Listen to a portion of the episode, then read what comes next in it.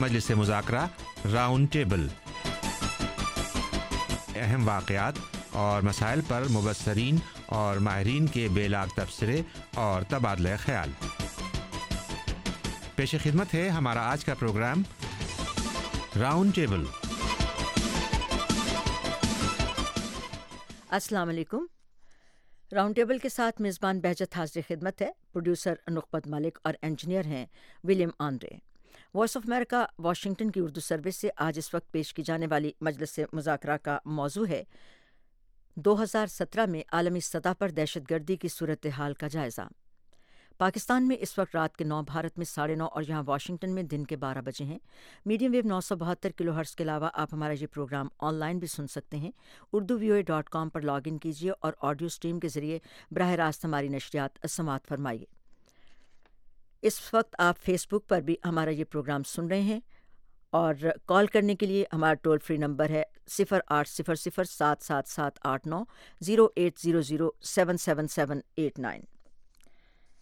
تو آئیے باقاعدہ آغاز کرتے ہیں۔ آج کی میں مجلس مذاکرہ کا امریکہ کے محکمہ خارجہ نے دہشت گردی کے حوالے سے مختلف ممالک کی صورتحال کے بارے میں رپورٹیں جاری کی ہیں۔ ان رپورٹوں کے مطابق دہشت گردی کی نوعیت زیادہ پیچیدہ ہو چکی ہے۔ داعش اور القاعدہ جیسے گروپ اور ان کے حلیف دہشت گردی کے خلاف عالمی سطح پر بڑھنے والے دباؤ اور انسداد کی کوششوں کا سامنا کرنے کے باوجود پرعزم معلوم ہوتے ہیں۔ عراق، شام اور صومالیہ میں انتہا پسندوں سے نمٹنے کے لیے انتہائی کوششیں کی گئی ہیں، جبکہ جنوبی ایشیا میں ان کے حلیف گروپ محفوظ ٹھکانوں کی تلاش تلاش میں ہیں جب بھی ہم سمجھتے ہیں کہ دہشت گردی اور انتہا پسندی پر کسی حد تک قابو پایا جا چکا ہے اور اس میں کمی ہو رہی ہے، تو اسی وقت انتہا پسند اپنی بھرپور موجودگی کا احساس دلا دیتے ہیں۔ آج اس وقت جب ہم یہ پروگرام آپ کے لیے پیش کر رہے ہیں، ایران کو دہشت گردی کا تازہ ترین نشانہ بنایا گیا، جہاں ایک فوجی پیریڈ کے دوران حملے میں چوبیس افراد ہلاک ہو گئے۔ ہمارے ساتھ ماہرین اور تجزیہ کاروں میں شامل ہیں۔ امریکہ سے پولی ٹیک کے چیف ایگزیکٹو اور سینئر ریسرچر عارف انصار۔ پاکستان سے سنگین شاہ طارق احمد جو دہشت گردی اور اس کے عوامل پر تحقیق کے حوالے سے اپنا نام رکھتے ہیں۔ افغانستان سے انیس رحمان جو افغان ریڈیو اور ٹیلی ویژن میں ڈائریکٹر نیوز ہیں اور لندن سے مصنف اور تجزیہ کار منظر وسیم۔ دہشت گردی کیا ہے؟ یہ کوئی آسان سوال نہیں۔ لیکن سادہ ترین تعریف کے مطابق جان بوجھ کر معصوم اور بے گناہ افراد کو ہلاک کرنا، خوف و حراس پھیلانا، یہ اس کی تعریف کے اندر آتا ہے اور کہیں دہشت گردی انقلابی تحریکوں کا روپ دھارتی ہے، کہیں ریاستی سطح پر جابر حکمرانوں کی صورت میں آپ اسے دیکھتے ہیں اور کہیں دہشت گردی کی جنگ ہے جس کا مقصد وسیع پیمانے پر شہریوں کو ہلاک کر کے حکومتوں کو نیچا دکھانا یا شکست دینا ہے۔ سب سے پہلے بات کرتے ہیں ہم سنگین شاہ صاحب سے، لیکن خوش آمدید کہتے ہیں، السلام علیکم کہتے ہیں۔ شاہ صاحب بڑی کلیدی نکتہ ہے۔ کیا ہم دہشت گردی کے خلاف جنگ میں کامیاب ہو رہے ہیں؟ نہیں جناب دہشت گردی کے خلاف جنگ میں ہم کامیاب نہیں ہو رہے اور جس رپورٹ کا آپ نے ذکر کیا اس میں اس کا اعتراف کیا گیا ہے کہ ہم جنگ کے جنگ میں فزیکلی طور پہ تو کامیاب ہو چکے ہیں، مگر وہ جنگ کی نوعیت بدل رہی ہے اور وہ بہت پیچیدہ ہوتے ہو رہی ہے۔ اب وہ جنگ جو کہ انہوں نے ایک ملک کے دوسرے ملک کے اوپر حملے کی صورت میں کی تھی اور وہ جنگ جو کہ انہوں نے جیت لی اسلامک اسٹیٹ کو عراق اور سیریا میں شکست دینے کے بعد اب ان کو اس جنگ کا اصلی شکل جو ہے ان کے سامنے آ رہی ہے، جو کہ جنگ ابھی انٹرنیٹ کے اوپر جاری ہے اور ایک عقیدے کی اور ایک آئیڈیالوجی کی جنگ کی صورت اختیار کر رہی ہے۔ یہی حالت ان کی القاعدہ کے ساتھ ہوئی تھی۔ انہوں نے القاعدہ کو افغانستان میں زمینی شکست دے دی، مگر جب القاعدہ نے ایک آئیڈیالوجیکل گروپ کی شکل اختیار کر کے انٹرنیٹ کا میں اپنا اپنے ملک کو قائم کیا اور وہاں سے لوگوں کی آئیڈیولوجیکل گرومنگ شروع کی تو پھر اس کا ان کے پاس کوئی جواب نہیں تھا۔ کیونکہ اس طرح کی آئیڈیولوجیکل وارفیئر میں جواب دینے کے لیے آپ واشنگٹن سے یا لندن سے یا پیرس سے یا برلن سے ان کو جواب نہیں دے سکتے۔ اس آئیڈیولوجیکل جنگ کا جواب مکہ سے، مدینہ سے، اسلام آباد سے اور دیگر اسلامی ممالک میں جہاں پہ اسلامی حکومتیں ہیں اور وہاں پر اسلامی عمائدین ہیں اور وہاں پہ شیخ ہیں اور اور, اور علماء ہیں وہ اس کا جواب دے سکتے ہیں۔ جہاں تک اس جنگ کا تعلق ہے وہ طبقہ جو کہ اس ٹیررزم کو یا اسلام کے نام پہ جو ٹیررزم ہو رہی ہے اس کا جواب دینے کے لیے وہ طبقہ تو امریکہ کا ساتھ دینے کا یا کسی بھی مغربی طاقت کا ساتھ دینے میں اس وقت تیار نظر نہیں آتا۔ جہاں تک آئیڈیولوجیکل جنگ ہے وہ امریکہ مکمل طور پر ہار چکا ہے۔ جہاں تک زمینی جنگ ہے اس میں کسی حد تک ان کو کامیابی حاصل ہو گئی ہے۔ جی عارف انصار صاحب سے بات کرتے ہیں۔ عارف انصار صاحب انسداد دہشت گردی سے وابستہ امریکی اہلکاروں نے کہا ہے کہ داعش اور القاعدہ جیسے دہشت گرد گروہوں سے لڑائی اور ان کے زیر قبضہ علاقے واگزار کرانے کے سلسلے میں اہم پیش رفت حاصل ہونے کے باوجود دہشت گردی کی صورتحال پیچیدہ تر ہو گئی ہے۔ دہشت گردی کی روک تھام پر معمور امریکی رابطہ کار اور امبیسڈر نیتھن سیلز نے بدھ کے روز بتایا کہ دولت اسلامیہ، القاعدہ اور ان کے دیگر دھڑے پرعزم لچکدار اور نئے حالات میں ڈھل جانے کی قوت رکھتے ہیں۔ انہوں نے یہ بھی کہا کہ عراق، شام، صومالیہ اور دیگر مقامات پر انسداد دہشت گردی کا انہوں نے شدید دباؤ بھی برداشت کیا ہے۔ تو عارف صاحب، یہ بتائیے کہ اگر ایسا ہے تو اب ان کے دوبارہ منظم ہونے کی توقع کی جا سکتی ہے؟ اگر ان کی ہمت اور عزم کو توڑا نہیں جا سکا تو اس کی صورت کیا ہوگی؟ کس طرح سے یہ سامنے آئے گی دوبارہ؟ جی جس طرح بہجت ماضی میں ہم نے دیکھا ہے کہ اگر ایک جگہ پریشر پڑتا ہے تو وہ وہاں سے نکل کے ایسے علاقوں میں چلے جاتے ہیں جہاں پہ حکومت کی ریٹ کم ہے اور وہ وہاں جا کے جو ہے اپنی پناہ گاہیں بناتے ہیں اور پھر وہاں پہ آہستہ آہستہ لوگوں کو بھی ساتھ شامل کرتے ہیں اور پھر وہ اپنی ایکٹیویٹیز دوبارہ شروع کر دیتے ہیں اور اسی لیے جو ہے توجہ اس طرف بھی رہی ہے کہ ایسے علاقے نہ ملیں سیف ہیونس نہ ملیں۔ کہیں بھی دنیا میں جس طرح ذکر ہوا کہ پہلے افغانستان میں القاعدہ کا ہوا، وہاں سے پریشر بنا، تو القاعدہ جو ہے وہ نکل کے دوسری جگہ چلا گیا اور اس میں بات آئی، یمن کی آئی، افریقہ کی آئی اور اس کے ساتھ ساتھ شام سے متعلق بات ہوئی۔ پھر وہاں سے جب پریشر پڑتا ہے تو وہ اور جگہ نکل جاتے ہیں۔ تو یہ ایک، دوسرا اس کے ساتھ ساتھ یہ ہے کہ ایک تو سیف ایونس کی بات ہے، دوسرا یہ ہے کہ اگر جن علاقوں میں یہ قابض ہو جاتے ہیں یا آپریٹ کرتے ہیں، وہ ایک دیمک کی طرح لگ جاتے ہیں اس ملک کو بھی اور کمزور کرتے جاتے ہیں۔ تو اس سے نتیجہ یہ نکلتا ہے کہ وہ ممالک جو اس کے زیادہ تر جو ممالک اس جنگ میں انوالوڈ ہیں، ان کو اور بہت سے مسائل بن گئے ہیں۔ اقتصادی طور پہ ان کے اندر وہاں پولرائز سوسائٹل پولرائزیشن ہے، وہ بہت بڑھتی جاتی ہے۔ تو اس کے نتیجے میں صرف یہ نہیں ہوتا کہ وہ علاقہ جو ہے، اگر وہاں سے وہ بھاگ جائیں تو وہ جو جہاں اچھا، سے آپریٹ کر رہے تھے، وہ ویسا ہی رہ گیا۔ تو یہ ہے کہ ماضی کے ٹرینڈ کے مطابق تو یہی ہے کہ وہ ان کا پیچھا جاری رکھا جاتا ہے، وہ نئی جگہ جاتے ہیں، وہاں بھی ان کے خلاف کاروائی کی جاتی ہے۔ لیکن آئیڈیولوجیکل لیول پہ جو ہے، وہ اتنی کامیابی نہیں ہو رہی۔ جو وجوہات تھیں جہاں سے بات شروع ہوئی تھی کہ وہ کیا مسائل ہیں، کیا ایسی چیزیں ہیں جو تقریب کاری کو کو انہینس کرتی ہیں، اس کو رجحان کو بڑھاتی ہیں، وہ مسائل بھی اپنی جگہ ہیں۔ تو یہ سب چیزیں دیکھتے ہوئے جو ہے آئیڈیالوجیکل لیول پہ جو ہے وہ کمزوری ہے جو بات ہوئی بھی اور وہ مشکلات بڑھ رہی ہیں کہ کس اچھا تیسرے لیول پہ یہ بھی ہے کہ یہ گروپس اپنی شکلیں بدل لیتی ہے۔ جی۔ ضروری نہیں ہے کہ وہ اسی نام سے آگے بڑھتے ہیں۔ اس میں ہم نے ماضی میں نام سنا ہے القاعدہ اینڈ ایسوسیٹس آ جاتے ہیں پھر داعش اینڈ ایسوسیٹس آ جاتے ہیں۔ اور یہ مقامی جو یا ریجنل یا ڈومیسٹک اور گروپ ہیں جو دوسرے مقاصد ہیں جن کے جو اپنی کوئی ان کی انسرجنسیز چل رہی ہیں، اپنے کوئی گلے شکوے ہیں، یہ ان کو بھی اس کے اندر پینیٹریٹ کر جاتے ہیں اور ان کو بھی اپنے ساتھ ملانے کی کوشش کرتے ہیں۔ تو یہ تین چار رجحانات ہیں جس کی وجہ سے جو ہے، جو جنگ ہے تقریب کاری کے خلاف وہ مشکلات کا دشار ہے۔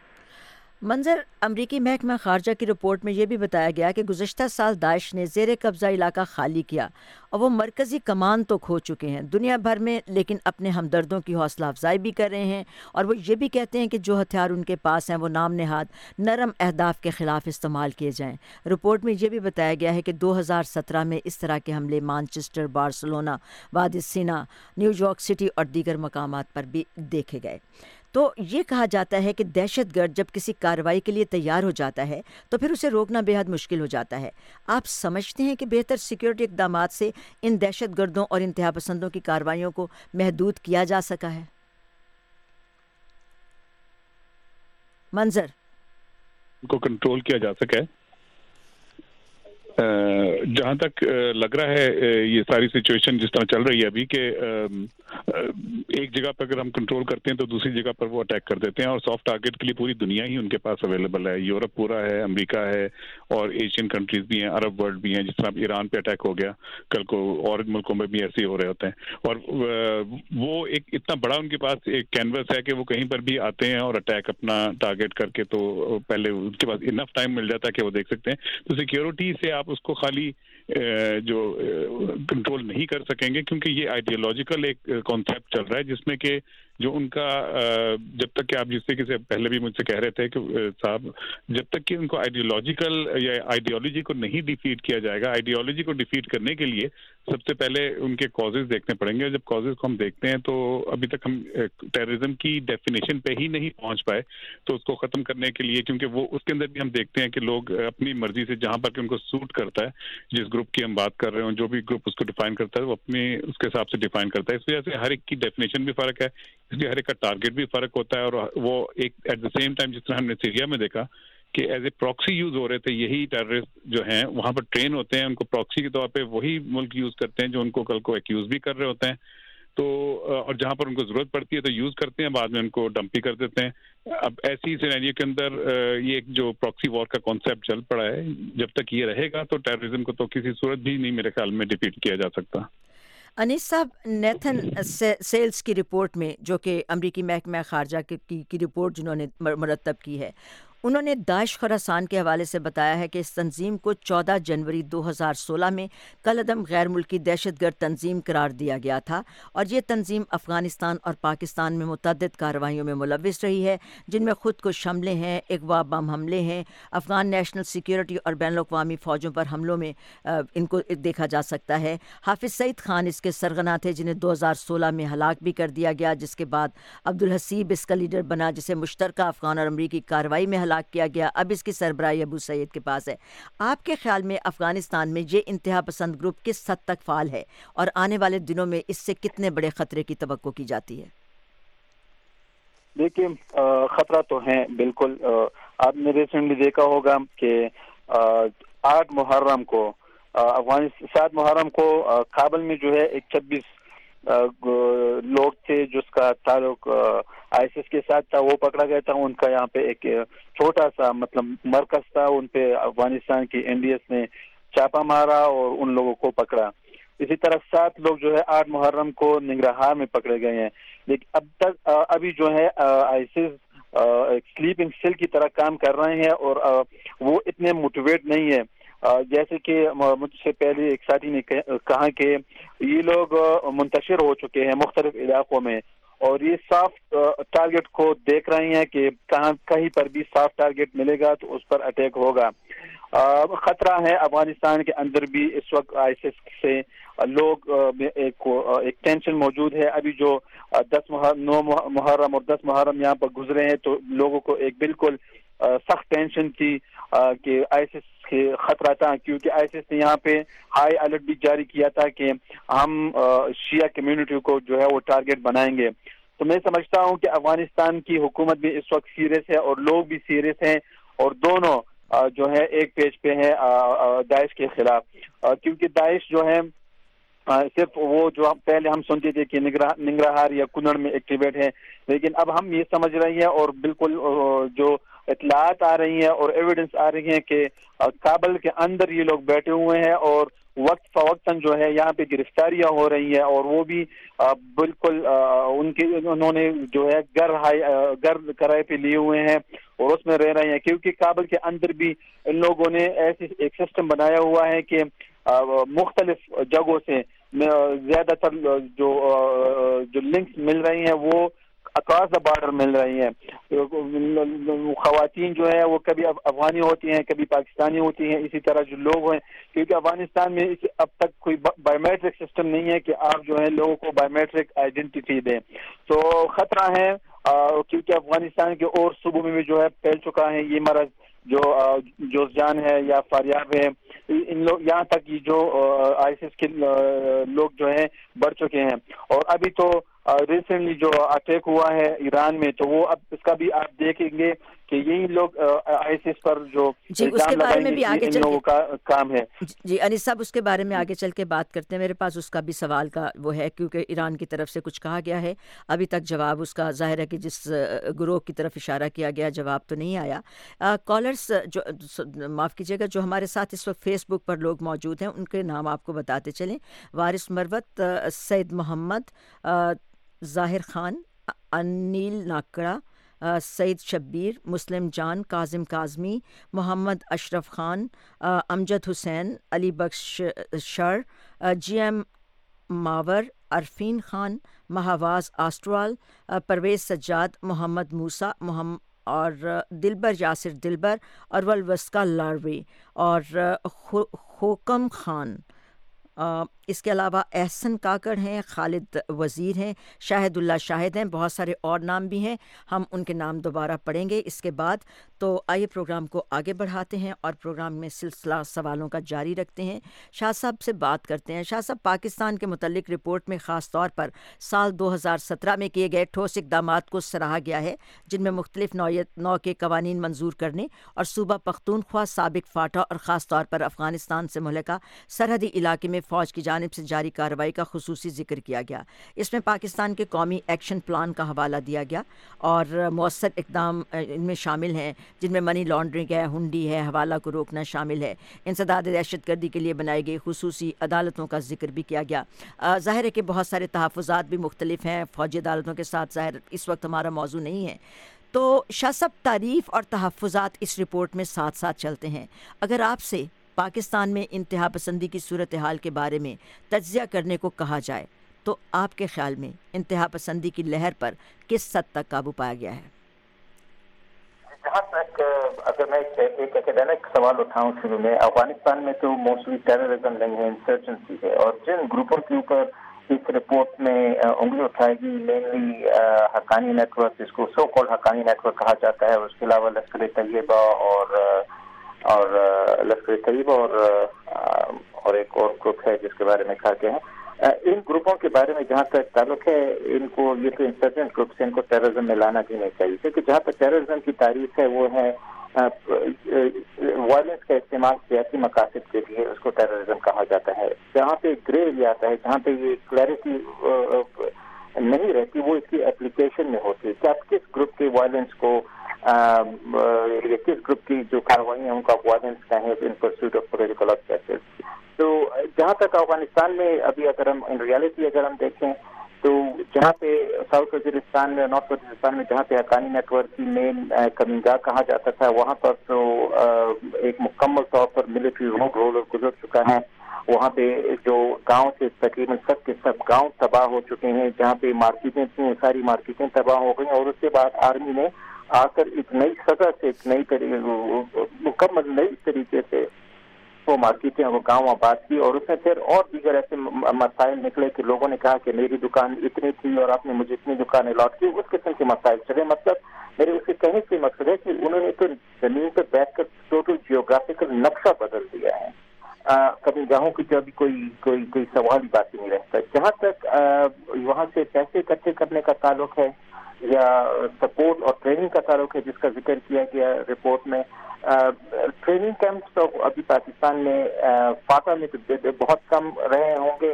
اس کے علاوہ سیٹل ایریاز میں تو نہیں، اب جو سو کال فاٹا تھا سیٹل ایریاز میں تو اگر امریکہ کو ان کو ایک تصویر یا ان کو شہری کی تصویر دے دیتا ہے یا ان کو پتہ بتا دیتا ہے اس میں تو پاکستان کی کارروائی ہنڈریڈ پرسینٹ رہی ہے، کیونکہ جو ٹیررسٹ کے بارے میں معلومات میری پاکستان نے اس کو اریسٹ کرنے میں کوئی دیر نہیں لگائی۔ مگر جہاں تک پیسہ اکٹھا کرنے کا تعلق ہے، اس کے بارے میں پاکستان نے نئی لیجسلیشن نکالی، جو کہ پاکستان کا نام جو تھا گرے لسٹ میں ڈال دیا گیا تھا، اس کے بعد انہوں نے نئی لیجسلیشن لائی اور کافی حد تک کارروائی ہوئی۔ مگر اس کے باوجود پیسہ اکٹھا کرنا ایک بہت، اور اس کو اسی پر نظر رکھنا ایک بہت مشکل کام ہے، کیونکہ پاکستان میں بہت حد تک ٹرانزیکشن جو ہوتی ہیں، وہ کیش پیمنٹ کے ذریعے ہوتی ہیں، جس کو ٹریک کرنا بہت مشکل ہوتا ہے۔ اور کریڈٹ کارڈ اور ان کے ذریعے کوئی ٹرانزیکشن اتنی نہیں ہوتی جتنے کی باہر ممالک میں ہوتی ہیں، صرف ان کاروائیوں سے جو کہ ہنڈی کے ذریعے پیسہ ہیں، ان کے اوپر قابو پایا جا سکتا ہے اور ان کو تھرو بینک اگر وہ ٹرانزیکشن آئیں تو پھر ان کا ایک پیپر ٹریل ہوتا ہے، ان کے اس کو پھر مانیٹر کیا جا سکتا ہے۔ تو کچھ کچھ حالات تو ایسے ہیں جو کہ کچھ ایسی عوامل ایسے ہیں جن کے اوپر پاکستان نے لیجسلیشن کی اور ان میں کافی خاطر خواہ کامیابی ملی ہے، جہاں تک حقانی نیٹ ورک کی بات ہے، اس کے اوپر جو الزامات پاکستان کے اوپر لگے ہیں، وہ ویسے ہی ہیں۔ پاکستان نے ہمیشہ ان سے ٹھوس ثبوت مانگے۔ مگر اس کا خاطر خواہ جو کہ اگر کہیں کہ اس کا الزام جاتا ہے، تو پھر افغانستان کی اپنی حکومت اور اس کی گورننس کے اوپر جاتا ہے۔ انہوں نے اپنی گورننس میں کوئی خاص بہتری نہیں لائی۔ جس کی وجہ سے لوگوں کا اکثر رجحان جو ہے طالبان کی طرف ہوتا ہے۔ اگر وہ اپنی گورننس صحیح کر دیں تو شاید لوگ طالبان کی طرف اتنے نہ جائیں۔ اچھا اور اس کا الزام ہمیشہ القاعدہ اور حقانی نیٹورک کے سرے پاکستان کے سرے لیا ہے۔ عارف انصار صاحب ایران کے جنوب مغربی شہر آواز میں فوجی پیریڈ پر حملے میں کم از کم چوبیس افراد ہلاک اور پچاس سے زیادہ زخمی ہو گئے۔ سالانہ پریڈ جو ہو رہی تھی وہ انیس سو اسی سے انیس سو اٹھاسی تک جو ایران عراق جنگ تھی۔ اس کی سالگرہ کی مناسبت سے منعقد کی گئی تھی، جس کے دوران فوجی وردیوں میں ملبوس افراد نے حملہ کیا۔ شدت پسند تنظیم داعش نے ایک بیان کے ذریعے حملے کی ذمہ داری قبول کرنے کا دعویٰ کیا ہے، لیکن ایرانی حکوم کا کہنا ہے کہ حملے میں خطے میں سرگرم عرب علیحدگی پسند بھی ملوث ہو سکتے ہیں۔ ایران کے وزیر خارجہ محمد جواد ظریف نے حملے کا الزام خطے کے ملکوں اور ان کے امریکی آکاؤں پر عائد کرتے ہوئے دعویٰ کیا ہے کہ حملہ آوروں کو غیر ملکی طاقتوں کی مدد اور حمایت حاصل تھی اور ایرانی فوج پاس پاسداران انقلاب کے ایک ترجمان نے خبر رساں ادارے کے ساتھ گفتگو میں حملے کا الزام عرب قوم پرستوں پر عائد کیا ہے، جنہیں ترجمان کے بقول سعودی عرب کی حمایت حاصل ہے۔ تاحال سعودی عرب نے ایرانی حکام کے ان الزامات پر کوئی رد عمل ظاہر نہیں کیا۔ آپ یہ بتائیے گا، عرب قوم پرستوں پر حملے کا الزام اور اس کے ساتھ ساتھ امریکہ کی طرف یہ بات اشارہ کرنا کہ اس کی پشت پناہی ہو سکتی ہے ان لوگوں کے لیے جو کہ اس طرح کی کارروائیوں میں ملوث ہیں۔ تو کیا اس کو ایران اور امریکہ کے درمیان جو جوہری سمجھوتے کے حوالے سے کشیدگی خاص طور پر چل رہی ہے، اس تناظر میں دیکھا جائے گا یا اس حملے کے الزام کے جو محرکات ہیں، ان کو آپ کسی اور طرح سے دیکھیں گے؟ جی بہجر پہلے تو وہی ہے کہ داعش کا اعتراف کرنا ظاہری بات ہے کہ جب اس طرح کے واقعات ہوتے ہیں تو اس کو سیریسلی دیکھا جاتا ہے کہ جو بھی اعتراف کرتا ہے یا اکنالج کرتا ہے کہ ہم نے کیا اب دوسرے کون لوگ ملوث ہو سکتے ہیں؟ اس میں تو ظاہری بات ہے، بحث ہے اور ایران کی طرف سے جس، کی طرف سے الزام جو لگا ہے، جس طرح آپ نے ذکر کیا ہے، ان کے اپنے شکوک ہیں اور وہ ظاہری بات ہے جو ان کی چپ کلش چل رہی ہے۔ ٹینشن ہے اس وقت امریکہ کے ساتھ بھی اور عرب ممالک کے ساتھ بھی، سعودی عرب کے ساتھ بھی، یمن کے ہوتی کے متعلق تعلق سے، شام کے متعلق سے۔ تو جو ان کے اپنے خدشے ہیں، وہ وہ الزام تراشی کریں گے کہ وہ وہ اس کو اس اینگل سے دیکھیں گے کہ ہاں کیونکہ ان ممالک کی طرف سے بھی جو ہیں بیانات آتے رہتے ہیں اور اس قسم کے بیانات بھی آتے ہیں کہ ایران کی جو بیہیویئر کو چینج کیا جائے۔ اب اس میں یہ ہوتا ہے کہ پھر جو تھرڈ پارٹیز ہیں، جب ایسی ٹینشن ہوتی ہیں، وہ بھی فائدہ اٹھا سکتی ہیں اور ان ممالک کے درمیان ٹینشن کو اور آگے بڑھانا چاہتی ہیں اپنے اپنے انٹرسٹ کے لیے۔ تو میرا خیال ہے کہ یہ سارے اینگلز ہوتے ہیں، لیکن اس طرح سے ڈائریکٹلی کر دینا، وہ تو میرا خیال ہے کہ کوئی بھی جو ریسپانسبل پلیئر ہیں، وہ نہیں کرتے کیونکہ اس کے جو کانسیکوینسز ہیں وہ بڑے خطرناک ہوتے ہیں۔ لیکن ابھی یہ کہنا قبل از وقت ہے، لیکن ایران میں اب یہ کچھ گیپ کے بعد یہ واقعہ ہوا ہے، لیکن ماضی میں بھی اس طرح کے واقعات ہوئے ہیں۔ اس قدر شاید ہلاکتیں اس میں نہ ہوئی ہوں۔ لیکن میرا خیال میں کہ یہ سارے جو ہیں، جو بلیم گیم ہے، وہ شامل ہے۔ اور ایران جو ہے وہ جو ان کو دھمکیاں ملتی رہتی ہیں، وہ جن لوگوں کو ٹارگٹ کرنا چاہتا ہے، وہ انہی پہ بلیم لگائے گا۔ اچھا منظر رپورٹ کے مطابق سال دو ہزار سترہ میں دنیا بھر میں ہونے والے دہشت گرد حملوں میں تیئیس فیصد کمی واقع ہوئی، جبکہ دہشت گردی کے نتیجے میں ہلاکتوں کی کل تعداد میں ستائیس فیصد کمی آئی۔ اس کی وجہ آپ کے خیال میں عالمی سطح پر کی جانے والی انسداد دہشت گردی کی کوششیں ہیں یا پھر دہشت گرد جن کو عراق اور شام سے اپنی خلافت سے نکلنا پڑا، وہ منظم ہونے کے لیے کچھ وقت لے رہے ہیں؟ جی آپ کا جو دوسرا پوائنٹ ہے، وہ زیادہ لگتا ہے ویلڈ کیونکہ اگر ہم دہشت گردی کے اوپر اور ڈیفینیشن کی جو دہشت گردی کی ہم لیتے ہیں پہلے تو وہ ایک ایریا تھا جہاں پر کہ وار زون بنا ہوا تھا، تو اس کی وہاں کی جو ہلاکتیں ہیں وہ بھی کنسیڈر کی جا رہی تھی اگر اس کو ہم مائنس کر دیتے ہیں، تو ظاہر ہے کہ باقی دنیا کے اندر ایس سچ ایکٹیویٹی نہیں ہو رہی تھی۔ وہ ایک فوکس تھی جگہ جہاں پر کہ زیادہ ایکٹیویٹیز تھیں۔ اب اگر وہ ری گروپ ہوتے ہیں کہیں پر اور اگر کسی اور جگہ وہ اپنے آپ کو ایگزائٹ کر سکتے ہیں کسی بھی کنٹری میں، دنیا میں، تو پھر پروبیبلٹی ہے کہ پھر دہشت گردی بڑھے گی۔ اور اگر نہیں بھی وہ کسی ایک ملک میں کر سکتے اور اپنے آپ کو اسپریڈ کر کے ایکٹیویٹیز شروع کرتے ہیں۔ تب بھی بڑا مشکل ہوگا دنیا کے لیے کہ ان کو کنٹرول کر پائیں۔ تو اگر یہ آئیڈیالوجی اگر مر گئی ہے اس کی جو جس ریزن کی وجہ سے وہ لوگ ان لوگوں نے یہ ہتھیار اٹھائے تھے، تب تو ختم ہوگا ادروائز پرابیبلٹی نہیں ہے کہ وہ ختم ہو سکے۔ انیس صاحب رپورٹ میں حقانی نیٹ ورک کا خصوصی ذکر ہے، جس جس کی طرف آپ نے وہ جواب وہ اپنا شاہ صاحب کی گفتگو میں بھی سنا جس میں ظاہر ہے کہ افغانستان اور پاکستان دونوں کا نام آتا ہے۔ یہ کلعدم تنظیم ستر کی دہائی میں بنی تھی، جس نے کئی ادوار بھی دیکھے ہیں۔ جلال الدین حقانی کے اسامہ بن لادن سے قریبی رابطے بھی تھے۔ بتایا جاتا ہے کہ اس کلعدم تنظیم کے پاکستان، افغانستان سرحدی علاقے میں محفوظ ٹھکانے ہیں، جن میں افغان طالبان بھی ہیں۔ ان کی نفری دس ہزار سے زیادہ بتائی جاتی ہے۔ اس علاقے میں القاعدہ اور لشکر طیبہ کی دہشت گرد تنظیموں سے وہ مل کر حملے کرتے ہیں، جن میں کابل پر متعدد خون ریز حملے کیے گئے ہیں۔ تاریخی طور پر اس تنظیم کے پاکستان کے قبائلی علاقے میں بھی جڑے رہی ہیں۔ آپ کے خیال میں افغان طالبان کی انتہا پسند سرگرمیوں پر کس حد تک قابو پایا گیا ہے اور تربیت یافتہ افغان فوجی اور دوسرے ادارے ان کو اب کتنا بڑا خطرہ خیال کرتے ہیں اپنے لیے ملک میں امن قائم کرنے کے حوالے سے؟ دیکھیں جہاں تک طالبان کی اب جو پوزیشن ہے، وہ تو اس پوزیشن میں ہے، کیونکہ ہم نے جو رپورٹ سنے ہیں اور جو آ رہی ہیں، وہ یہی ہے کہ طالبان ہمارے کی پریپریشن کر رہی ہیں کہ ہم ایک ڈائلاگ تک پہنچیں۔ کیونکہ عالمی سطح پہ جو ہے طالبان پہ ایک پریشر پڑا ہے۔ آپ نے دیکھا کہ سعودی عرب میں اور انڈونیشیا میں جو افغانستان نے علماء کی کانفرنس بلائی تھی، تو اس وجہ سے بہت سے طالبان جو نیچی سطح کی تھی کمانڈر سے تو وہ اب یہی چاہ رہے ہیں کہ ہم افغانستان افغانستان، افغان گورنمنٹ کے ساتھ جو ہے وہ مذاکرات کریں۔ جو حقانی نیٹ ورک ہے اس میں بھی ایسی بہت سی لیڈرز ہے کیونکہ حقانی جو بنا تھا تو وہ محمد یونس خالد جو ایک لیڈر تھے، اس کا حصہ تھا۔ تو جب وہ کمزور پڑ گئے تو اس کا بیٹا انوار الحق مجاہد، جو تھوڑا بورا میں اس وقت رہتے تھے، تو اس کے نیچے کام کر رہے تھے۔ جب انہوں نے کہا کہ موجودہ گورنمنٹ کے خلاف نہیں لڑیں گے، تو تب حقانی نیٹ ورک نے اپنا ایک علیحدہ فیصلہ کیا کہ نہیں، ہم اب اس جنگ میں کودیں گے اور ہم لڑیں گے۔ جس کے زیادہ تر لوگ وہی تھے جو افغان مہاجرین تھے، افغانستان کے اندر اس کا جو را مٹیریل تھا وہ زیادہ تر وہی سے تھا، جو افغانستان بھیجے جاتے تھے اور اس کی جو ٹریننگ سینٹر تھے وہ یا خوش تھے اور یا جو تھے وزیرستان وزیرستان تھے۔ حقانی نیٹ ورک کا جو اچھے تعلقات تھے وہ بالکل القاعدہ کے ساتھ تھے، اسامہ بن لادن کے ساتھ ان کی ملاقات بھی ہوئی تھی اور اس پر ایک ٹرسٹ تھا، کیونکہ حقانی نیٹ ورک جو تھا وہ جلال آباد میں تھے اور اس کی ٹریننگ سینٹر اس وقت طالبان کے وقت میں ادھر ہی تھے اور اسامہ بن لادن بھی وہیں رہتے تھے۔ جو دو ہزار تین کے بعد اس کا گھر بھی مسمار کیا گیا تھا جلال آباد کے ایک گاؤں میں گاؤں میں۔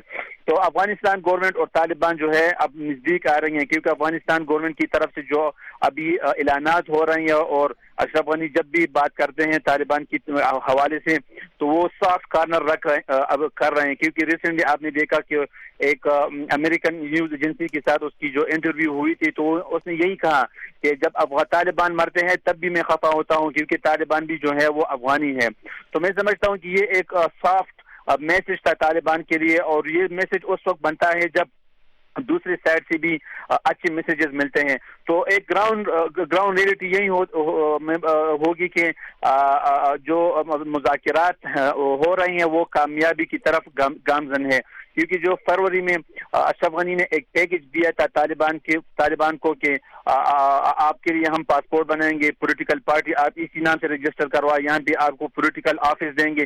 تو یہ ساری وہ چیزیں تھی جو طالبان مائل ہو رہی ہیں کہ اب ہمیں جانا چاہیے۔ کیونکہ افغانستان کی الیکشن نزدیک آ رہے ہیں، بالکل جو ایک مہینہ رہ گئی ہیں اور لوگ ابھی اس میں اپنی الیکشن کمپین بھی سٹارٹ کر رہے ہیں۔ تو بہت سی جگہوں پہ ہم نے جو کینڈیڈیٹس کے ساتھ ہماری بات ہوئی تھی تو انہوں نے کہا کہ ہم نے طالبان کے ساتھ بات کی ہے کہ جب کمپین چلے گی تو آپ ہمارے ساتھ رہیں گے اور لوگوں کو آپ اجازت دیں گے کہ لوگ جو ہیں ووٹ ڈالیں تو میں سمجھتا ہوں کہ ابھی تک ایسی کوئی رپورٹس نہیں آئی پچھلے ایک دو مہینے سے کہ جہاں پہ بہت سخت لڑائی جاری ہوں یا بہت سخت رپورٹ آ رہی ہیں۔ تو انشاءاللہ ہم امیدوار ہیں کہ طالبان جو ہے وہ جلد از جلد مذاکرات کے لیے آمادہ ہو جائے اور اپنی ہوم ورک کر کے آئیں۔ کیونکہ افغانستان کے لوگ جو ہیں بالکل طالبان سے یہی چاہ رہی ہیں کہ آپ ہمارے ساتھ آئیں اور جو اب کابل کے اندر ہم آپ کو خوش آمدید کہیں گے ایز اے پولیٹیکل پارٹی تو انشاءاللہ امید ہے کہ طالبان اس چیز کے لیے آمادہ ہو جائے اور ان کی جو قیادت ہے، وہ یا قطر میں بیٹھیں گے اور یا جو ہے ترکی میں، تو وہاں پہ مذاکرات ہوں گے اور ایک پروسیجر پر بات ہو رہی ہیں کہ جلد از جلد اس چیز پر بات ہو جائیں جی۔ جی شکریہ۔ اب اس وقت ہمارے پاس وقت ہوا ہے۔ ہم ابھی ایک چھوٹا سا وقفہ کریں گے۔ اس سے پہلے کچھ نام اور پڑھ دیں جو لوگ فیس بک پر ہمارے ساتھ ہیں۔ خالد وزیر شاہد اللہ حامد خان، صادق اللہ چکسی پشتون جار وزیر تنویر احمد، میاں فیروز خان، صالح الدین صالح، حنیف طارق، دیپک شرما، محمد اجاز فاطمہ جدون منان پشتون، وانی اشفاق، مجاہد خان پرنس بلوچ محمد اعظم عامر مسعود، اصغر خان عبد القیوم اور اس کے ساتھ ہی ہم ایک وقفہ لیتے ہیں، پھر واپس آتے ہیں تو اسی پروگرام کو آگے بڑھائیں گے۔ وی او اے اردو اب آپ کے ہاتھ میں۔ پڑھیے، دیکھیے، سنیے، سیو کیجیے، فالو کیجیے۔ دور جانے کی ضرورت نہیں۔ وی او اے اردو کی اہم ترین خبریں اور بریکنگ نیوز کی لائیو اسٹریمنگ ویڈیوز اب آپ کی ہتھیلی میں ہیں۔ آئی فون کے لیے خصوصی طور پر تیار کی گئی اردو وی او اے کی خصوصی ایپ ڈاؤن لوڈ کیجیے، جو ایپ اسٹور پر بھی دستیاب ہے۔ وی او اے اردو اب آپ کے ہاتھ میں۔ جب ریڈیو ہو دور اور خبریں ہوں اہم، تو آئیے ہماری website Urdu V O A dot com پر۔ جب ٹی وی سامنے نہ ہو اور آپ کو جاننا ہو، تو اور کہیں نہ جائیے۔ Urdu V O A dot com پر آئیے۔ دن بھر کی اہم شہ سرخیاں، تازہ ترین خبریں سب ملتے ہیں Urdu V O A dot com per.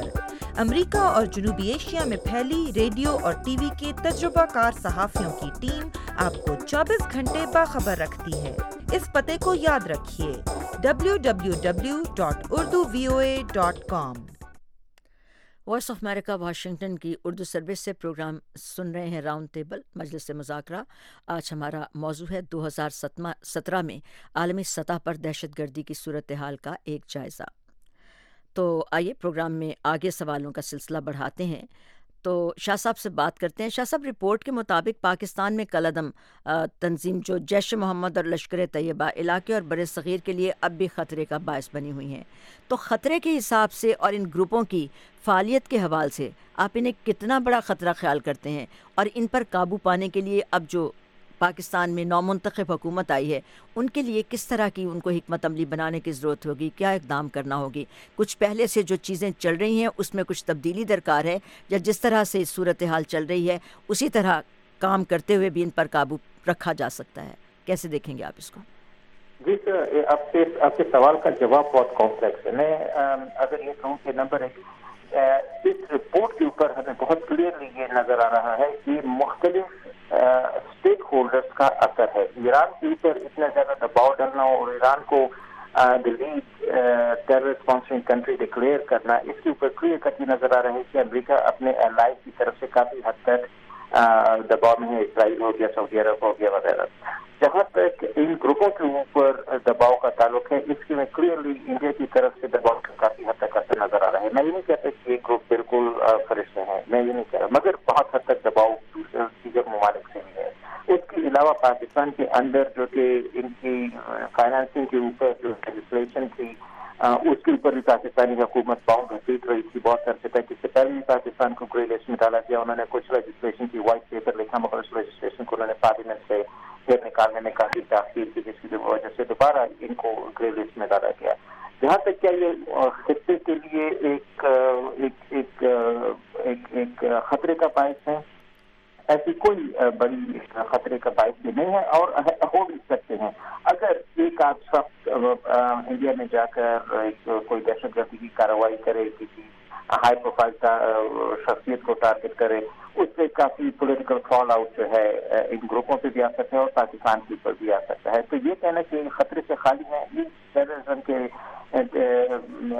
Day and age میں کہنا نہیں چاہیے۔ کیونکہ کوئی چھوٹے سے چھوٹا آنسر بھی بہت بڑا اپسیٹ پولیٹیکل اپسیٹ کر سکتا ہے۔ مگر جہاں تک ہم کہیں کہ یہ ایک بہت بڑا گروپ ہے کہ ریگولر کارروائیاں کرے، جیسے کہ آئی ایس یا القاعدہ یا دیگر گروپ کر رہے ہیں۔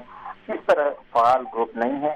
جہاں تک فائنینسنگ ہو رہی ہے۔ یہ فائنینسنگ بھی انڈائریکٹ ہو رہی ہے۔ کوئی ان کے اب وہ زمانے نہیں رہے کہ کوئی جا کر پاکستان میں سڑک کے کنارے میز لگا کر، ایک تمبو لگا کر چندہ اکٹھا کرے۔ وہ زمانے بھی نہیں رہے۔ پاکستان میں بھی جب چندہ اکٹھا کیا جاتا ہے تو اس کے اوپر ایک حد تک سرویلنس ہے اور ایک حد تک ان کے اوپر نگاہ رکھی جاتی ہے۔ کے علاوہ پاکستانی اکانومی اب وہ اکانومی نہیں ہے جہاں پہ کارڈ کے ٹرانزیکشن ہوں اور ہر ایک ٹرانزیکشن کو مانیٹر کیا جا سکے کیش ٹرانزیکشن بہت زیادہ ہو رہی ہیں اور اس کیش ٹرانزیکشن کے اوپر نظر رکھنا بہت مختلف ہے۔ تو اس کے لیے پاکستان کچھ اقدامات کر رہا ہے کیونکہ پاکستان کے اوپر دباؤ بہت زیادہ ہے اور اس دباؤ کے نتیجے میں پاکستان نے اپنے اپنی اسٹاف کو بچانے کے لیے کچھ نئی لیجسلیشن بنائی ہیں اور اس کے علاوہ اگر آپ دیکھیں تو چند قائدین کو نظر بند بھی کیا تھا اپنے گھروں میں۔ اس کے علاوہ ایک اور جو ڈیمانڈ آ رہی ہے امریکہ کی طرف سے کہ ان چند گروپوں کو جنہوں نے پولیٹیکل پارٹیز کی شکل اختیار کی گئی ہے، ان کے اوپر پابندی عائد کی جائے۔ جہاں تک ٹیررزم کا تعلق ہے، اس کے تاریخ میں آپ کو پہلے بتائی one is in pursuit of political objective ہیں۔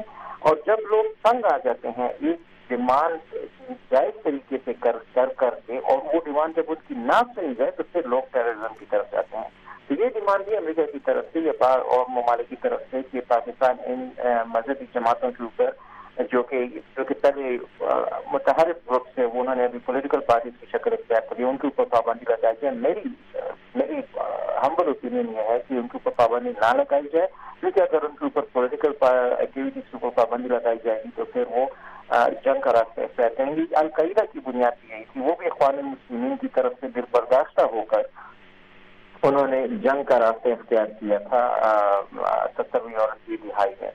تو جہاں تک ابھی گرینڈ سیناریوں کا تعلق ہے یہ دو گروپ اتنے متحرک ہیں ان کے ساتھ کسی حد تک ایک لیول کے اوپر پاکستان کی اسٹیبلشمنٹ کے ساتھ کلیوشن بھی ہے ان کا کچھ انفلوئنس بھی ہے ڈائریکٹ اور انڈائریکٹ انفلوئنس ہے۔ ان کے عمائدین کو کسی بھی وقت جیل میں پکڑ کے جیل میں بھی ڈال سکتے ہیں ان کے عمائدین کے اوپر پریشر بھی آ سکتے ہیں اور اس کے ساتھ ساتھ پاکستانی اسٹیبلشمنٹ اس سے بھی کافی حد تک خواہش ہے کہ کہیں ان کے اوپر بہت زیادہ پریشر ڈالنے کی وجہ سے پاکستان کے اندر اس کا رد عمل نہ آ جائے جو کہ ایک پاکستان کے اندر جو ٹیررزم تھی، کافی حد تک اس میں کافی حد شدید طریقے سے دیکھا بھی گیا تو ایک بہت ڈیلیکٹ بیلنس ہے، اتنا بڑا تھریٹ ہے نہیں جتنا اس کو پیش کیا جا رہا ہے۔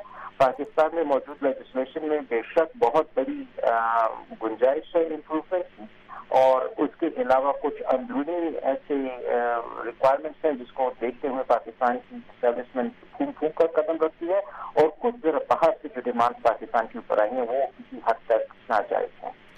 عارف انصار صاحب، آپ ہمارے ساتھ ہیں؟ عارف صاحب ہیں ہمارے ساتھ؟ عارف صاحب انسداد دہشت گردی پر معمور امریکی اہلکار نیتھن سیلز کا کہنا ہے کہ عراق اور شام میں داعش کے لڑاکوں نے سے ان کے زیر قبضہ تقریباً تمام علاقہ خالی کرا لیا گیا جبکہ القاعدہ پر دباؤ بڑھایا جا رہا ہے۔ نیتھن سیلز نے اس بات کی جانب بھی توجہ دلائی ہے کہ ماضی کے برعکس القاعدہ پر دھیان زیادہ تر مبزول نہیں رہا جبکہ یہ دہشت گرد گروپ اپنی تعداد میں اضافہ کر رہا ہے۔ تو یہ بتائیے گا کہ داعش پر توجہ مرتکز رہنے سے گروپ القاعدہ کچھ پس پردہ تو چلا گیا تھا۔ آپ کے خیال میں اس وقت اس گروپ کی صورت کیا ہے؟ یہ کس حد تک منظم ہے اور کس حد تک بدستور خطرناک اور مہلک ہے؟ جی میرا خیال میں کہ ایک وقت یہ بھی آ گیا تھا کہ جہاں تک افغانستان کا تعلق ہے، وہ پاکستان کا تعلق ہے، ایسے بیانات آفیشلی آئے تھے کہ کہا گیا کہ وہاں پہ ان کا نظام اور جو پریزنس ہے وہ تقریباً ختم ہو چکی ہوئی ہے۔ اور یہاں تک بھی بیانات تھے کہ بل وہ جو ان کے لیڈرز ہیں کس حد تک وہ برقرار رہ گئے ہیں اور کتنے ہیں۔ مجھے وہ ایگزیکٹ نمبر تو یاد نہیں ہے، لیکن یہ کہا جاتا رہا ہے۔ اور اور اس میں ظاہری بات ہے کہ ڈرون حملے بھی شامل تھے، جو ایک متواتر رہے اوباما صاحب کی صدر کے اوباما کی حکومت کے دوران۔ اور اس کو کوٹ کیا جاتا تھا کہ اس ٹیکٹکس کی وجہ سے بھی چن چن کے جو ہے ان کو ایلیمنیٹ کر دیا گیا تھا۔ لیکن اسی دوران داعش کا فنامنا ابھرا اور جس طرح ذکر ہوا وہ سارا رجحان اس طرف چلا گیا۔ تو ظاہری ان بات ہے کہ کچھ موقع تو شاید انہیں ملا ہو ریوائیو کرنے کا، لیکن میرا خیال ہے کہ ان کو کافی مسائل ہیں۔ لیڈرشپ کے لحاظ سے بھی اور اسی دوران اسامہ بن لادل کی ہلاکت بھی ہوئی آپریشن ہوا۔ تو اب یہ کہنا کہ وہ کس حد تک منظم ہو گئے ہیں، واپس کس حد تک دوبارہ تیاری پکڑ رہے ہیں، وہ کلیئر نہیں ہے۔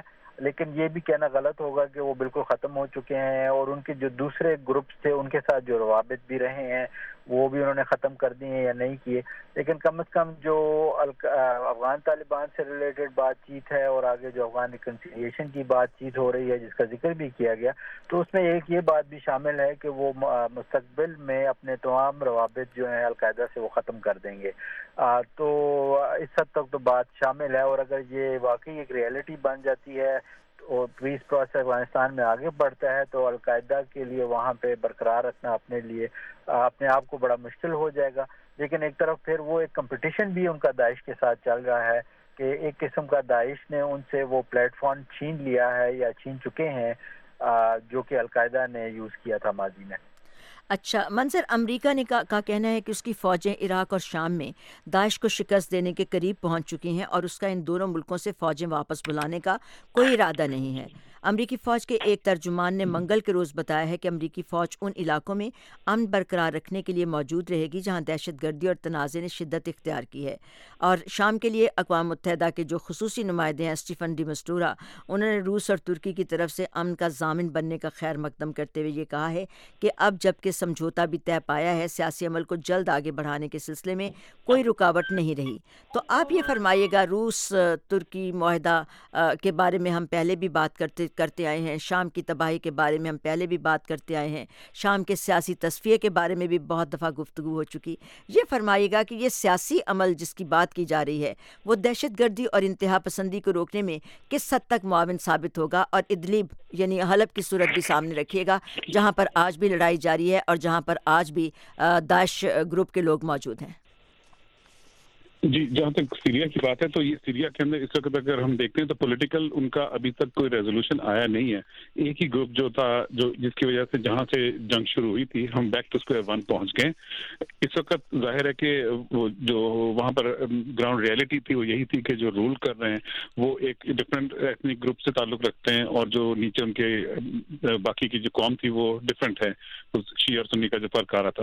تو اس وجہ سے وہاں پر کوئی اس چیز کا ریزولوشن ابھی تک ایس سچ وہ پولیٹیکلی فی الحال ریزالو کر نہیں سکے، لیکن وہ پولیٹیکل ریزالو کرنے سے پہلے ان کو سب سے پہلے یہ کرنا پڑے گا کہ جو ہے جنگ کی حالت ہے اس کو ختم کریں کسی طریقے سے۔ جب جنگ ختم ہوگی تبھی وہ آگے ریزولوشن کی طرف جا سکتے ہیں۔ اب جنگ کا جہاں تک ہے، ایک کائنڈ آف اسٹیل میٹ اور اب یہ جو ریزولوشن ہوا ہے، جس میں کہ ترکی اور رشیا نے مل کے ایک ڈسیزن بنایا ہے۔ اس ڈسین کے اندر کوئی بھی انہوں نے نہیں کیا کہ جو باہر کے مغربی ممالک کو بالکل شامل نہیں کیا گیا اپارٹ فرام یورپ کی طرف سے کوئی ریپرزینٹیشن ایسا نہیں تھی اور نہ ہی امریکہ کو بیچ میں انکلوڈ کیا گیا اور انہوں نے ایک اپنا سولوشن نکال لیا۔ تو میرا نہیں خیال کہ جہاں تک ریزالو کرنے کی بات ہے کہ سیریا کے اندر جو پرابلم ہے وہ ختم ہو گیا۔ اس وقت تو سب سائڈ ضرور کر گیا، لیکن وہ پرابلم وہی کا وہی ہے اور it's a matter of time کہ ان کو کسی طرف سے بھی سپورٹ ملے گی تو وہ پھر سر اٹھائیں گے اور پھر ویسے ہی ہو سکتا ہے کہ اس لیول کی نہ دہشت گردی اور لڑائی جھگڑا نہ ہو، لیکن وہ میرا نہیں خیال کہ یہ ریزالو ہوا کیونکہ نہ پولیٹیکلی اور نہ ان کے آئیڈیولوجیکلی دونوں طریقے سے ہی اس کو ریزالو نہیں کر سکے اور ملیٹریلی ریزالو کیا ہے۔ اور دنیا کی تاریخ یہ کہتی ہے کہ اس طرح کے جب بھی کبھی ریزولوشن ہوتا ہے it's a matter of time کہ کب جیسی جو ڈومینیٹنگ پاور ہے، جیسی وہ ویک ہوتی ہے، تو جو سبسائڈ کی ہوتی ہیں قومیں وہ پھر سے دوبارہ سے اٹھ کھڑی ہوتی ہیں۔ اچھا بات کرتے ہیں آگے اس سے پہلے کہ آگے بڑے بڑے اور انیس صاحب سے بات کریں۔ ڈھارا والا سے شوکت علی انجم ہمارے ساتھ ہیں۔ السلام علیکم شوکت صاحب۔ السلام علیکم میڈم۔ شوکت علی انجم ڈھارا والا سے عرض کر رہا ہوں۔ میڈم بہادر یہ ہے کہ terrorism all over the world ہوتا ہے۔ لیکن کچھ لوگوں کا نام کیوں لیا جاتا ہے؟ آپ دیکھیں پاکستان میں اب دو ہزار سترہ میں حملے بہت کم ہوئے ہیں۔ تو اس کا سیرا پاکستان کے سر جاتا ہے۔ اس لیے چاہیے کہ پوری دنیا کو اگر اتحاد کر لے ٹیررزم کے خلاف تو میرے خیال میں کوئی مسئلہ ایسا نہیں جو پیدا ہو جائے۔ بہت شکریہ بہت شکریہ شوکت علی انجم ہمارے ساتھ تھے۔ اس کے علاوہ جو فیس بک پر اس وقت ہمارے ساتھ لوگ ہیں ان میں پشتون جار وزیر ہیں ذکا اللہ چیمہ ہیں اور دیپک ورما شرما صاحب، آپ نے جو سوال کیا، اس کے بارے میں بات ہو رہی ہے۔ افغانستان اور پاکستان میں جو دہشت گرد گروپوں کی بات کی جا رہی ہے، ان کے بارے میں آپ نے تفصیل ضرور سن لی ہوگی۔ فضل ہادی ہیں، اس کے علاوہ ساجد عباسی ہیں، یاسمین خان ہیں، یاسین خان ہیں سپیڈو خان ہیں، نعیم رانا ہیں اور عبداللہ چاکر ہیں۔ تو عبداللہ چکر بلوچ ہیں۔ تو اور بھی ہمارے ساتھ جو سننے والے آئیں گے، ان کے نام ہم بتاتے چلیں گے۔ انیس صاحب، آپ سے میرا یہ سوال ہے کہ آپ کے خیال میں شام اور عراق میں پسپا ہونے کے بعد داعش کی موجودگی جنوبی ایشیائی خطے میں کس حد تک ایکٹیو یا فعال ہو گئی؟ دیکھیے جہاں تک داعش وہاں پہ تو آپ نے جو ذکر کیا اور جو ساتھیوں نے کہا، وہ تو بالکل ایک اچھی بات ہے لیکن ابھی تک جو ہے افغانستان کے اندر یا جنوبی ایشیا اتنا وہاں تک نہیں پھیلا کہ ہم کہیں کہ یا یہ بنگلہ دیش یا انڈیا یا اور جگہوں پہ۔ لیکن جو یہ ہماری علاقہ ہے، افغانستان اور پاکستان کی جو ایک لائن ہے بارڈر ہے، اس پر یہ چیز بہت زیادہ موجود ہے۔ اور ابھی تک ہاں، نہ تو سنجیدہ ہو رہی ہیں اور نہ جو ہے افغانستان اور پاکستان کی گورنمنٹ جو ہے اس کے لیے سنجیدہ ہو رہی ہیں۔ افغانستان اور پاکستان کی گورنمنٹ اس وقت ایسی چیزوں میں بیزی ہیں کہ وہ اتنی امپورٹنٹ نہیں ہے جتنا جو ہے یہ چیز امپورٹنٹ ہے کہ ہم آئی سی یا داعش کو جو ہے وہ کیسے ٹکل کریں۔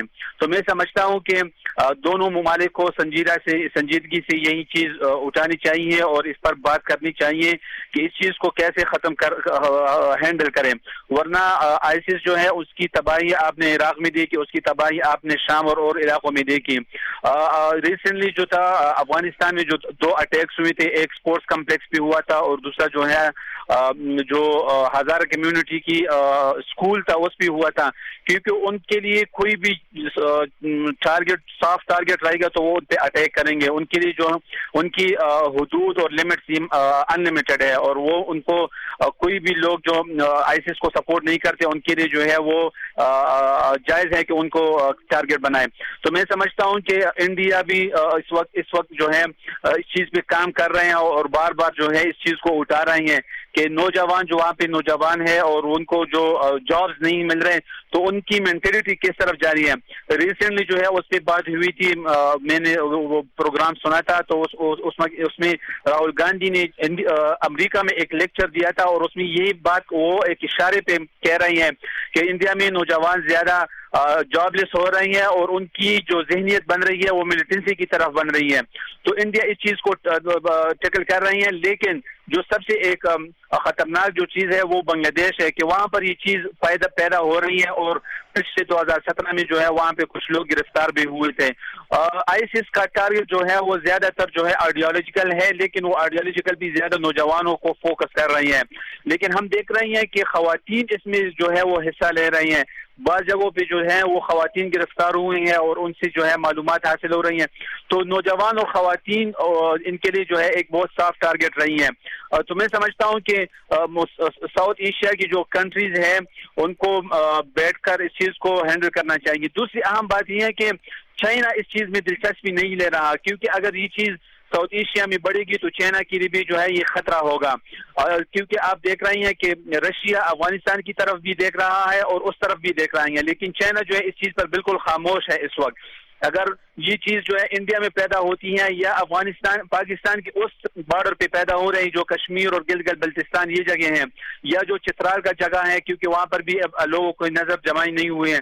تو میں سمجھتا ہوں کہ اگر ان چیزوں پر پاکستان نظر نہیں رکھے گی اور افغانستان نظر نہیں رکھے گی، تو چائنا کے لیے بھی جو ہے ایک خطرہ ہوگا۔ تو یہی میں کہوں گا کہ دونوں ممالک کو جو ایپکس جو ایک کمیٹی بنی ہوئی ہے، ان کو یہ بات بھی رکھنی چاہیے کہ ہم آئیسس جو ایک خطرہ ہے، اس کو بھی کیسے ہینڈل کریں گے۔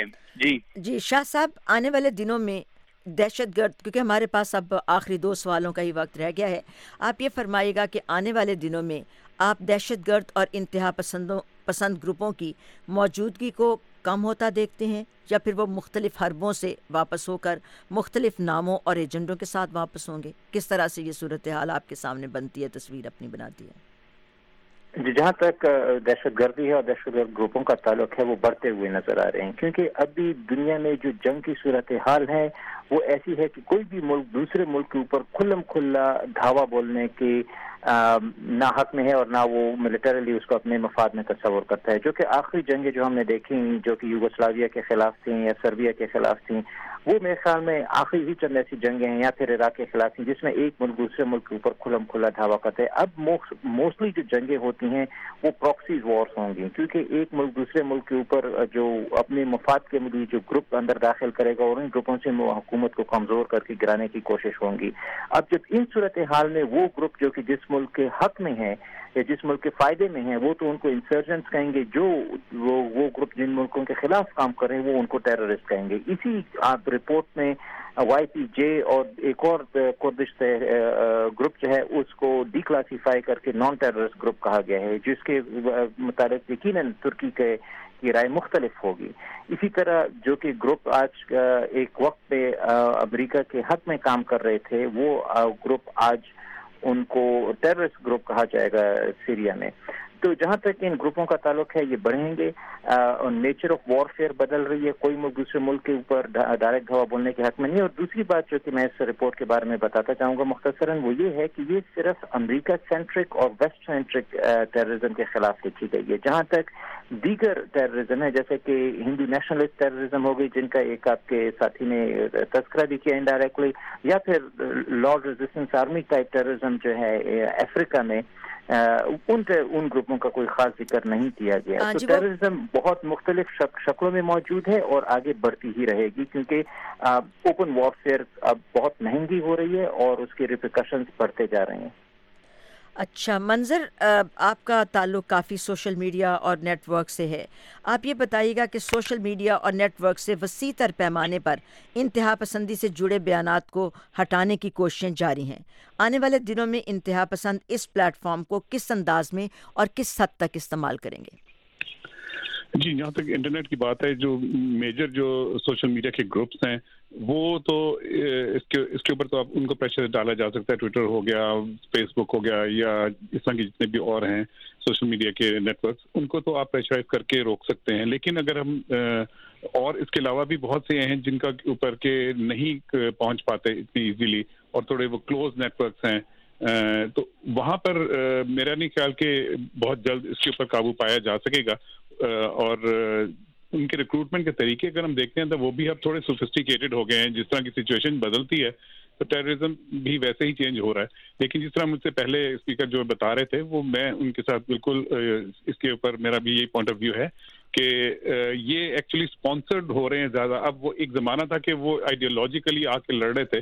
اس وقت وہ پروکسیز کے طور پہ استعمال کیے جا رہے ہیں اور پروکسیز کو روکنا تقریباً ناممکن ہے۔ کیونکہ ایک وہ کہتے ہیں جیسے ڈیمانڈ اور سپلائی کی بات ہے، تو جب ڈیمانڈ ہوگی ایسے ٹیررزم کی ایکٹیویٹی کرنے کی، جسے ڈسرپ کرنے کی کسی بھی ملک میں کسی گورنمنٹ کو، تو اس کو اسپانسر کرنے والے بھی ہیں، تو پھر وہ آپ اس کو روک نہیں پائیں گے، کیونکہ ان کو فائنینسز ہر جگہ سے اویلیبل ہو جائیں گے، اور جو ٹریڈیشنل ہمیں نائن الیون سے پہلے کا جو زمانہ تھا، وہ اب گزر کے اب تھوڑا سا آگے چلا گیا اور جب تک کہ جس طریقے سے اگر ہم دیکھتے ہیں اٹھارہ سو تیس کے علاقے میں ٹائم میں تقریباً ایک ایگریمنٹ ہوا تھا جس میں کہ پرائیویٹیز کا ایک کانسیپٹ تھا کہ جو یورپین کنٹریز ہیں وہ ہائر کرتی تھی جو بحری قزاق ہوتے ہیں اور جا کے دوسرے ملکوں کو لوٹ کے وہاں سے سامان لے کر آتے تھے واپس۔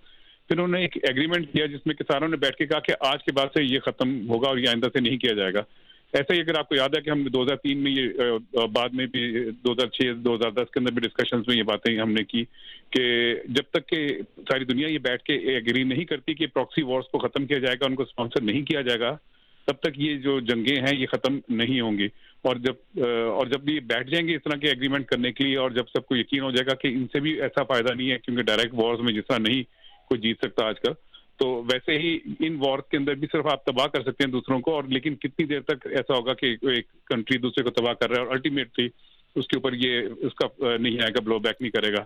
تو میرا خیال میں کہ وقت تبھی یہ چینج ہوگا جبکہ سارے ملک بیٹھ کے ایک ایگریمنٹ کریں گے انٹرنیشنل ایک پیکٹ یا ایگریمنٹ ہوگا، جو بھی اس کو کہیں کہ جہاں پر کہ سب یہ بیٹھ کے وعدہ کریں کہ اس طرح کے جو چھوٹے گروپس ہیں ان کو اسپانسر نہیں کیا جائے گا۔ کیونکہ اب وہ پیسہ کلیکشن اس طرح کی نہیں کرتے، بلکہ اس اس طریقے سے ان کو اسپانسرز مل جاتے ہیں جو کہ دوسرے ملک ہوتے ہیں ریموٹلی ان کو کنٹرول کرتے ہیں بہت شکریہ۔ ہمارے پروگرام کا وقت اب ختم ہوا چاہتا ہے۔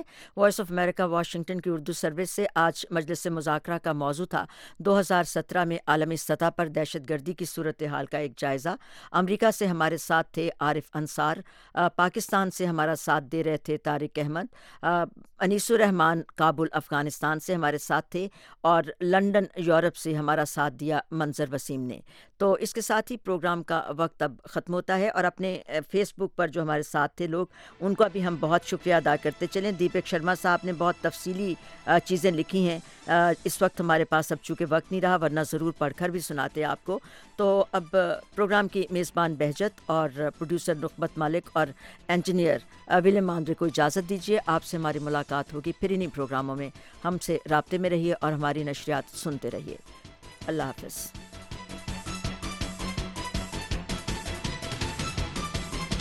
اس پروگرام میں جو نقطہ نظر پیش کیے گئے، وہ خالصتاً ہمارے مہمان شراکا کے تھے اور وہ وائس آف امریکہ کے موقف یا امریکی حکومت کی پالیسی کی نمائندگی نہیں کرتے۔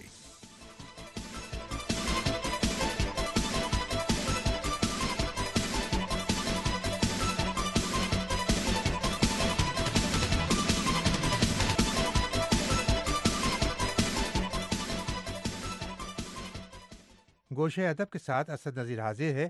آج آپ سنیں گے غالب کے معروف شاعر ڈاکٹر سرفراز خان نیازی کی گفتگو کا ایک اقتباس۔